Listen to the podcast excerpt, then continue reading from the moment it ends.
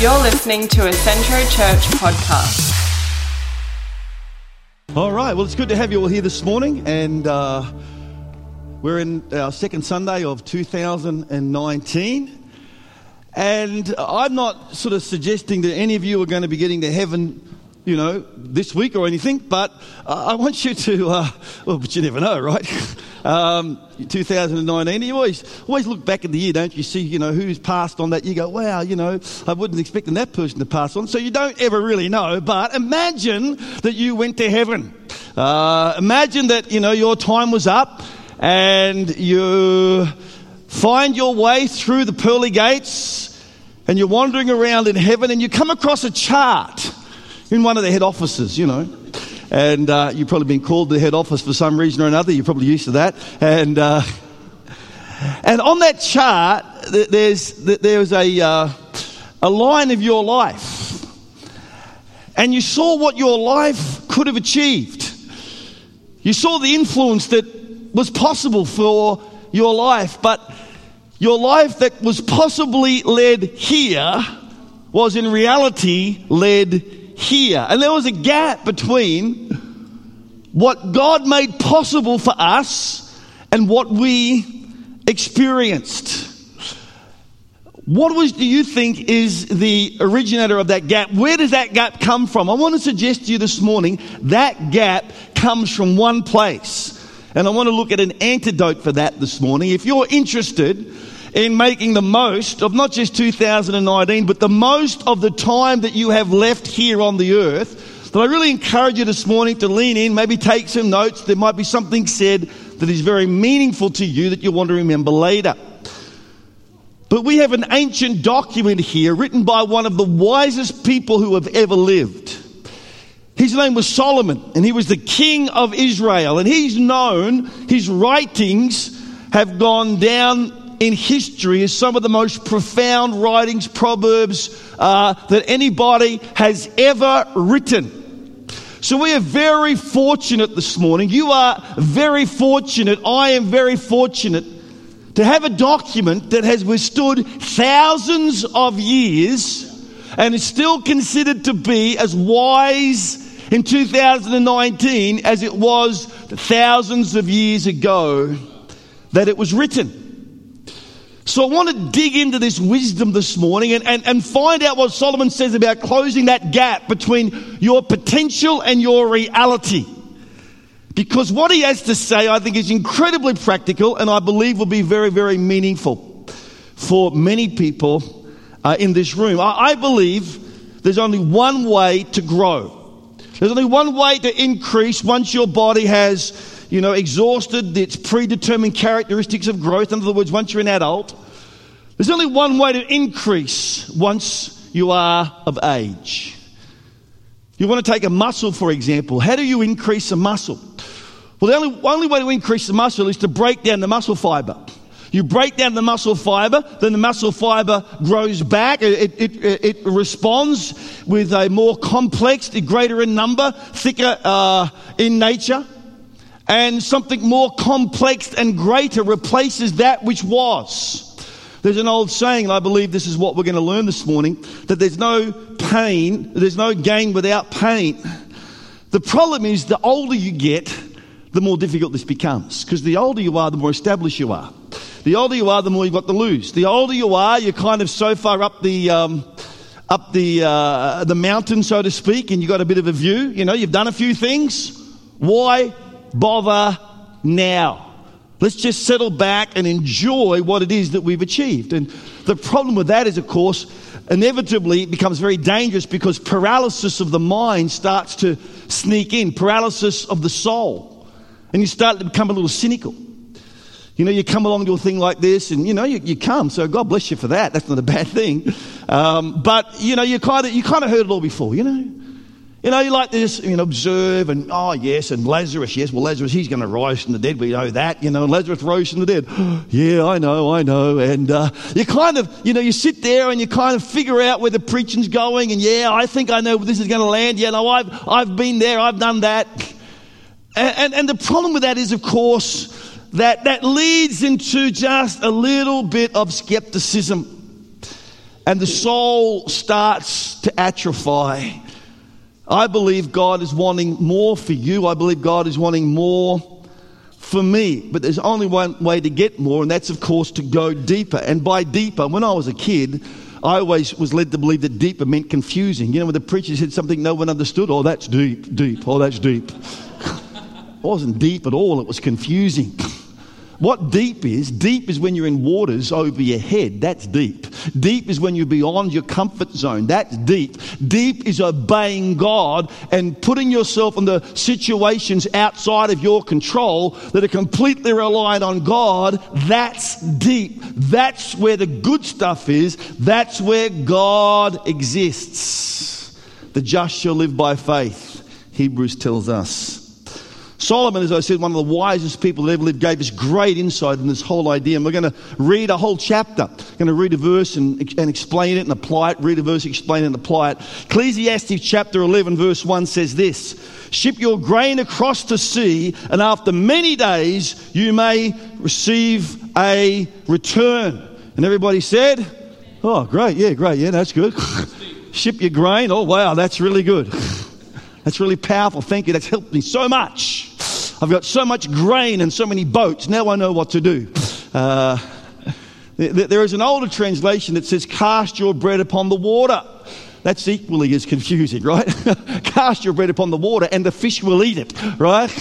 Cast your bread upon the water and soon it will come back home on, you know, whatever. The idea, let me, let me tell you what Solomon is actually saying here. Think about it. He's, descri- he's describing the risk that merchants take. In those days, um, ships, of course, were the only way to get your merchandise to a foreign market. But ships often sunk in storms. There was a lot of shipwrecks. It was a precarious, risky business to be involved in overseas trade. There were a lot of pirates that frequent seas and cargoes could be stolen. Ships' captains were not necessarily honest and there was no insurance policies to take out to cover the loss. Merchants would often take a complete and total loss as they shipped their cargo to a foreign port. So why take the risk? Why bother? When you don't know, is the ship going to sink? Is a pirate going to come and steal it? Will the captain sell it and just disappear into the night? Will I ever see a return from taking my merchandise, putting it on a ship, and sending it overseas? And of course, the reason they did it was because for those who did do it, the returns were incredible. For those who did do it, there was indeed great reward. And what Solomon is saying is this live a life of great reward follows a life of great risk. Live a life of great reward, and you will if you live a life of great risk. Helen Keller says this security is mostly superstition, it does not exist in nature, nor do the children of men as a whole experience it. Avoiding danger is no safer in the long run than outright exposure. Helen Keller says life is a daring adventure or it's nothing.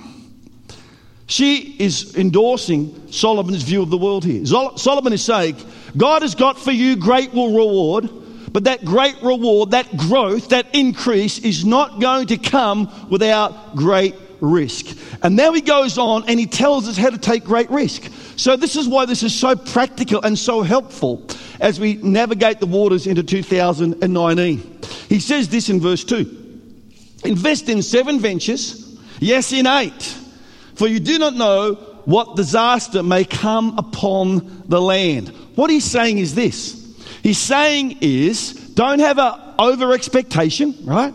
Don't expect never to fail. As a matter of fact, make failure your friend.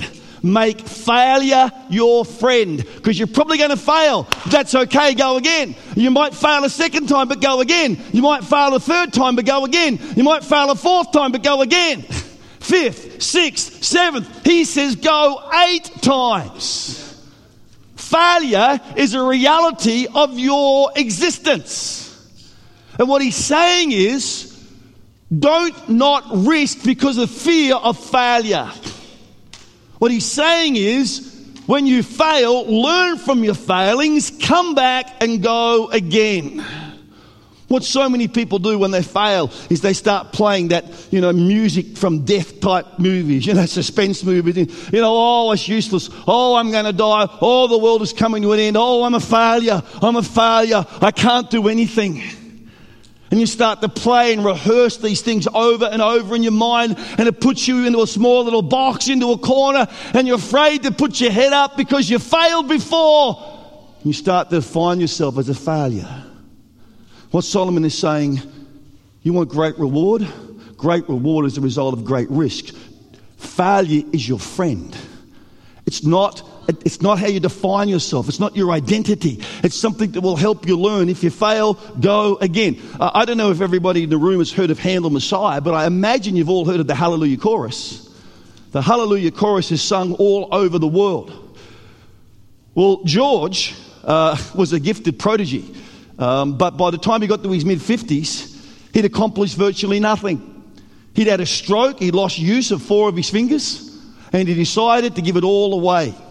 He was going to hold one last concert and then disappear into oblivion, penniless, thinking, Well, I gave it a go, it never worked.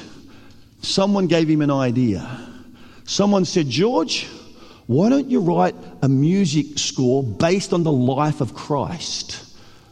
And George thought about that, got some inspiration, started writing, sat at his piano for, for almost 30 days straight and wrote and wrote and wrote until he had finished the manuscript for what is known now as Handel's Messiah. And of course, the rest is history. But he had failed his entire life until he was 56 years of age before he finally had a breakthrough. The point I'm simply making is failure is your friend. You'll never get ahead if you don't risk. You'll never risk if you see failure as a foe. You must see failure as a friend, something that can teach you and then take you places. A, life spent making mistakes is a, is, is a lot more honorable than a life spent doing nothing. so make some mistakes, have a go, learn, but don't let failure stop you. And he goes on, he gives us some more insight in this whole idea of risk taking, in this whole idea of embracing the pain of growth, putting yourself into an environment outside of your control, in other words. He says this uh, If your clouds are full of water, then uh, pour rain on the earth. Whether a tree falls to the south or to the north, in the place where it falls, there it will lie. Whoever watches the wind will not plant, and whoever looks at the clouds will not reap. And what's he talking about there? Of course, he's talking about you requiring perfect circumstances before you move ahead. He said, if you wait for perfect circumstances, if you wait for the planets to align, if you wait for there to be a moment when, yes, the green flag is there and you feel, this is my moment, everything adds up, I feel strong, I'm ready, you'll never do anything. I remember something that happened in our life, oh, probably 25, 30 years ago. We're looking at a house over here on the north side of Ipswich as an investment property. And we looked at the house and we were sort of all ready to go ahead with this. And I still remember telling my pastor at the time. And what I did was I cloaked my fear in the guise of super spirituality. Am I the only hypocrite in the house? Maybe. I don't know. I remember saying to him, Oh, you know, I just don't feel the time is right. I just feel I should need to be focused more on this, on what I'm doing for the Lord. And he thought it was wonderful. It was a load of crock. the truth of the matter was, I was gutless. That's the truth of the matter. I wasn't big enough to sign the, bottom, the, the dotted line. And I, in the last minute, and as a result, I lost an opportunity that today would be worth tens of thousands of dollars to us. See, here's one thing you can always come back from a mistake, but it's mighty difficult to come back from a missed opportunity. And I lost that opportunity. I came up with all the excuses under the sun, which had nothing to do with the reality that I simply wasn't big enough to sign the dotted line and to move ahead and to take a risk. And had I done so, of course, I would be a lot more wealthier today than I am. Now, having said that, uh, since then I've grown and I've been able to take some risks, but uh, and some of them have worked and some of them haven't. but uh, but we, we keep we keep coming back. What we need to be careful is that we don't dress up our fear in some kind of spiritual respectability. That you don't wait for you have that feeling that everything's right. If you do, you'll never go anywhere or do anything. Past mistakes, you can get over. Missed opportunities, maybe never. Maybe never. So don't wait for circumstances to be right. This is what Solomon is saying. He's saying it's time to step out and have a go. Don't let fear of failure stop you because failure becomes your friend. And don't wait for perfect circumstances or you'll never do anything. He goes on, he tells us more. Look at this. This is really, really helpful.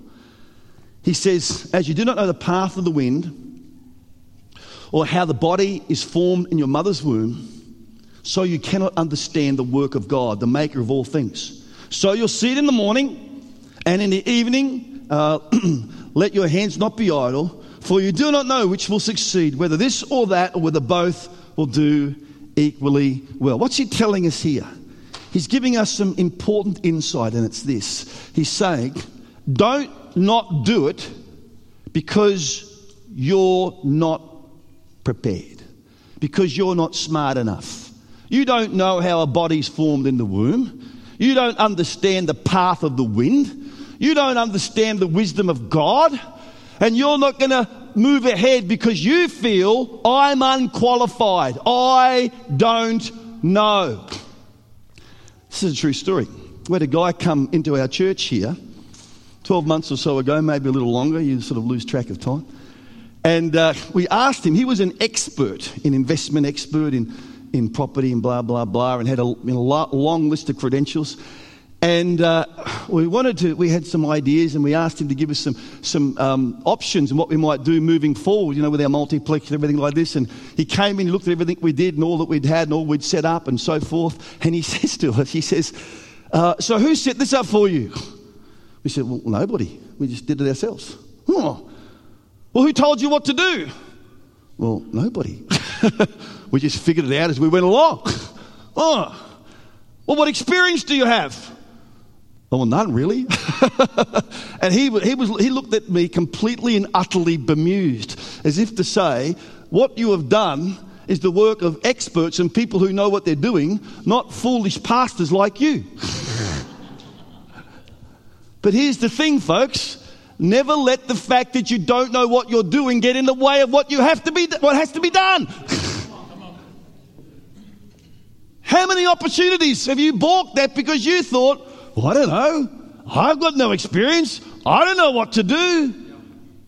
And you haven't relied on the wisdom of God. You've been so caught up in your lack of understanding or your lack of experience or your lack of ability. What Solomon is saying to us here is listen, if you want to get ahead, if you want to maximize the potential of your life, and when you get to heaven, experienced what the possibility was, it's only going to happen if you risk. But you're only going to risk if you make failure your friend. If you cannot make failure your friend, you'll never risk to the level that God requires. You'll only risk if you can move forward in inclement, when, when, when the weather's not bright. In other words, when circumstances aren't 100%, or you'll never do it.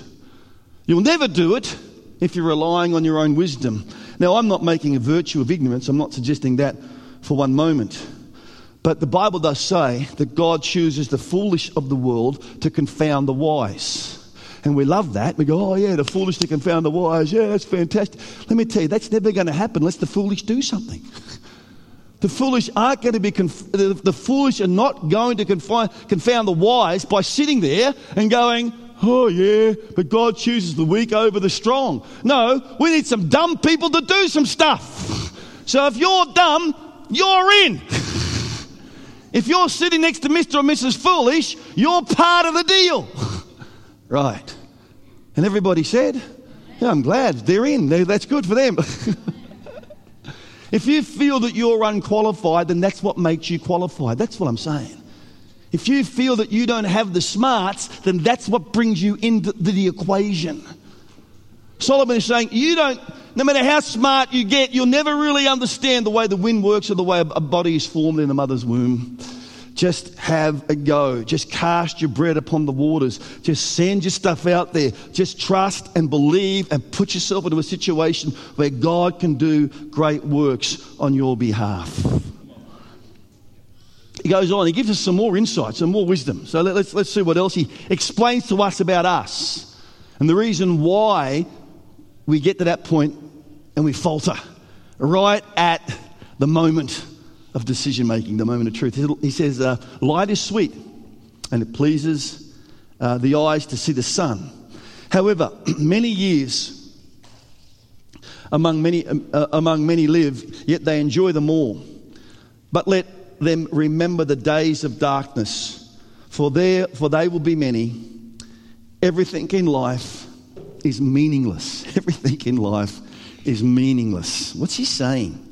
He's letting us know, he's letting us know something. He's giving us some insight into some wisdom here. I don't know whether you've ever felt your life was meaningless. I don't know if you've ever looked at someone else and thought, oh, you know, they've got it together. You know, they've made such a significant contribution. Woe is me. I've done nothing of substance with my life. No matter who you are, you think like that, even if you're the king. That's what you have to realize. See, it's so easy to conclude that my life is meaningless. What he's saying here is don't make that conclusion. Because it doesn't matter who you are, you can even be the king of Israel and you can make that conclusion. All of life is meaningless. What you need to do is make the most of what you've got. And you know what the biggest problem is? I want to tell you what the biggest addiction is in the world today. The biggest addiction. It's not, it's not uh, ice or, or uh, illicit drugs, as, as horrible as that is. It's not alcohol or tobacco or, or legalized uh, prescription medicines. I tell you what, the biggest and I believe the worst addiction in the world today is, and it prolificates even inside the church, outside the church, it's everywhere. And it's this we are addicted to problems. We don't like to say we love them, but boy, they serve us. We love to complain and we love to whinge. And we love it particularly when it's not our fault, you know, and there's something horrible happening to me, and I can, you know, put in a prayer request, and by all means, put in a prayer request. I can share my, my, my, my problems with others, and they pay a lot of attention to me. And I tell you why this is becoming such a problem, or why it is such an issue.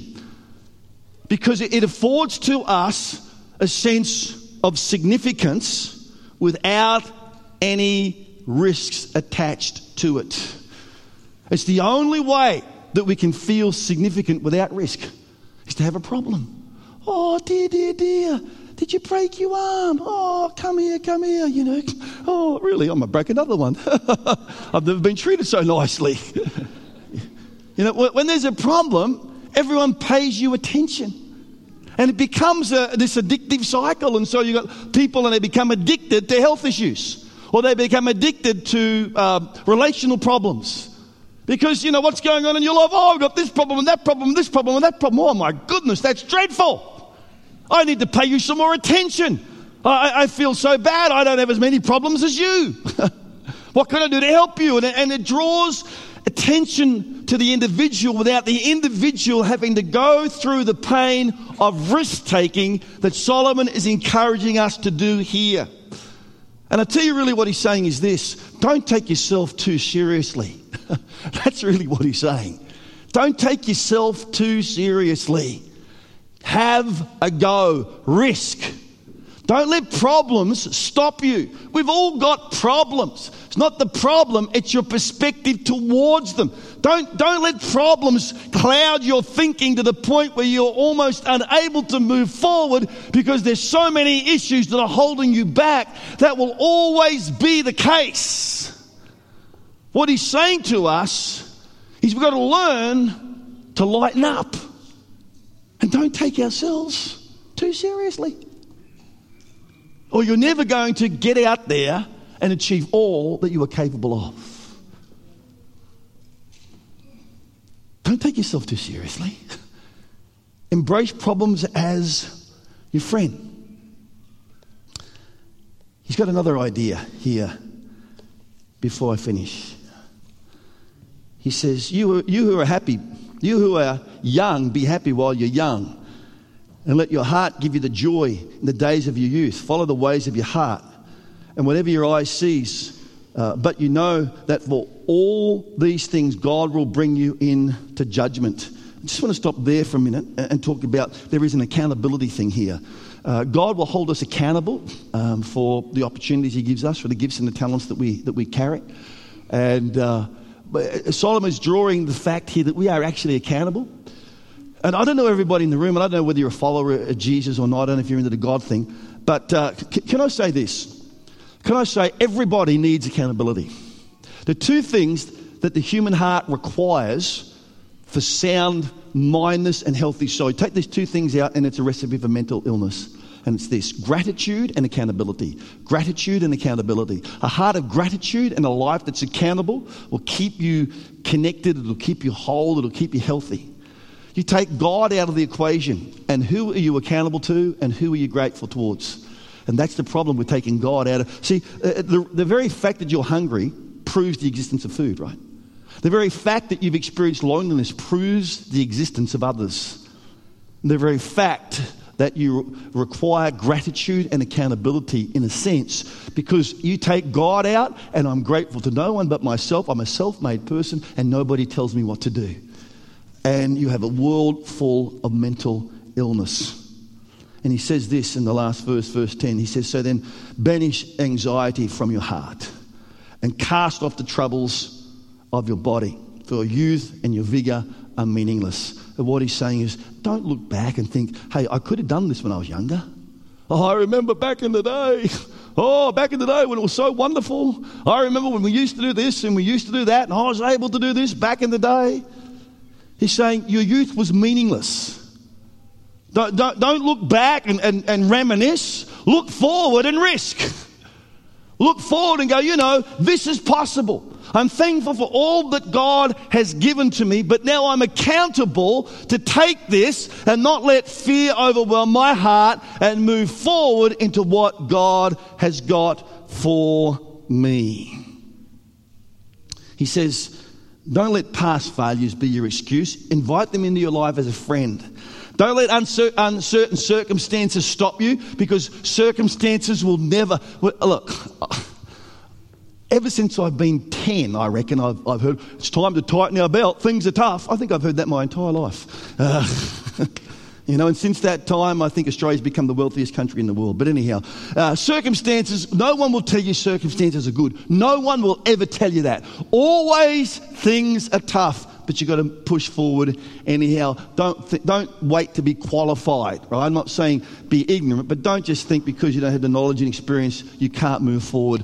Don't let problems become your excuses and don't let fear stop you because uh, stepping out is not the absence of fear. Courage is stepping out with fear. You know what your greatest victory in life is? Your greatest victory is never what you uh, accomplish over somebody else. Greatest victories are never the result of a, of a win over an opponent. The greatest victory that you'll ever win in your life is the victory over self. And the victory over yourself is the selfish pursuit of self preservation. The selfish pursuit of putting the wagons in a circle and looking after me. Your greatest victory, right? What sets you apart from others, what makes you a champion, is the very fact that you will step out against this this flow of trying to, you know, protect ourselves and hold ourselves together and make sure that we have enough and, and, and, put the wagons in a circle, so to speak. But you become selfless in your pursuit of becoming larger because the larger you become, the more people you can help. See? The, the, the, stronger you become, the more people you can carry. The wealthier you become, the more finance, the more missionaries you can support. You, you, you need to be pushing yourself forward. The more uh, ministry uh, that you can embrace, the more people can find Jesus Christ. You see, a bigger you is not a selfish thing, it's a selfless thing. Because a bigger you means more people can be blessed. Perhaps the greatest thing that you can give to the future of this country is you larger than you are now. This is the greatest gift that you can bring. But that gift will only come about as you listen to what Solomon says right here. And you cast your bread upon the water. You take the risks. You make failure your friend. You don't let circumstances or problems or lack get in your way. And you have a go. You don't have to be great to get started, but you have to start if you're going to be great.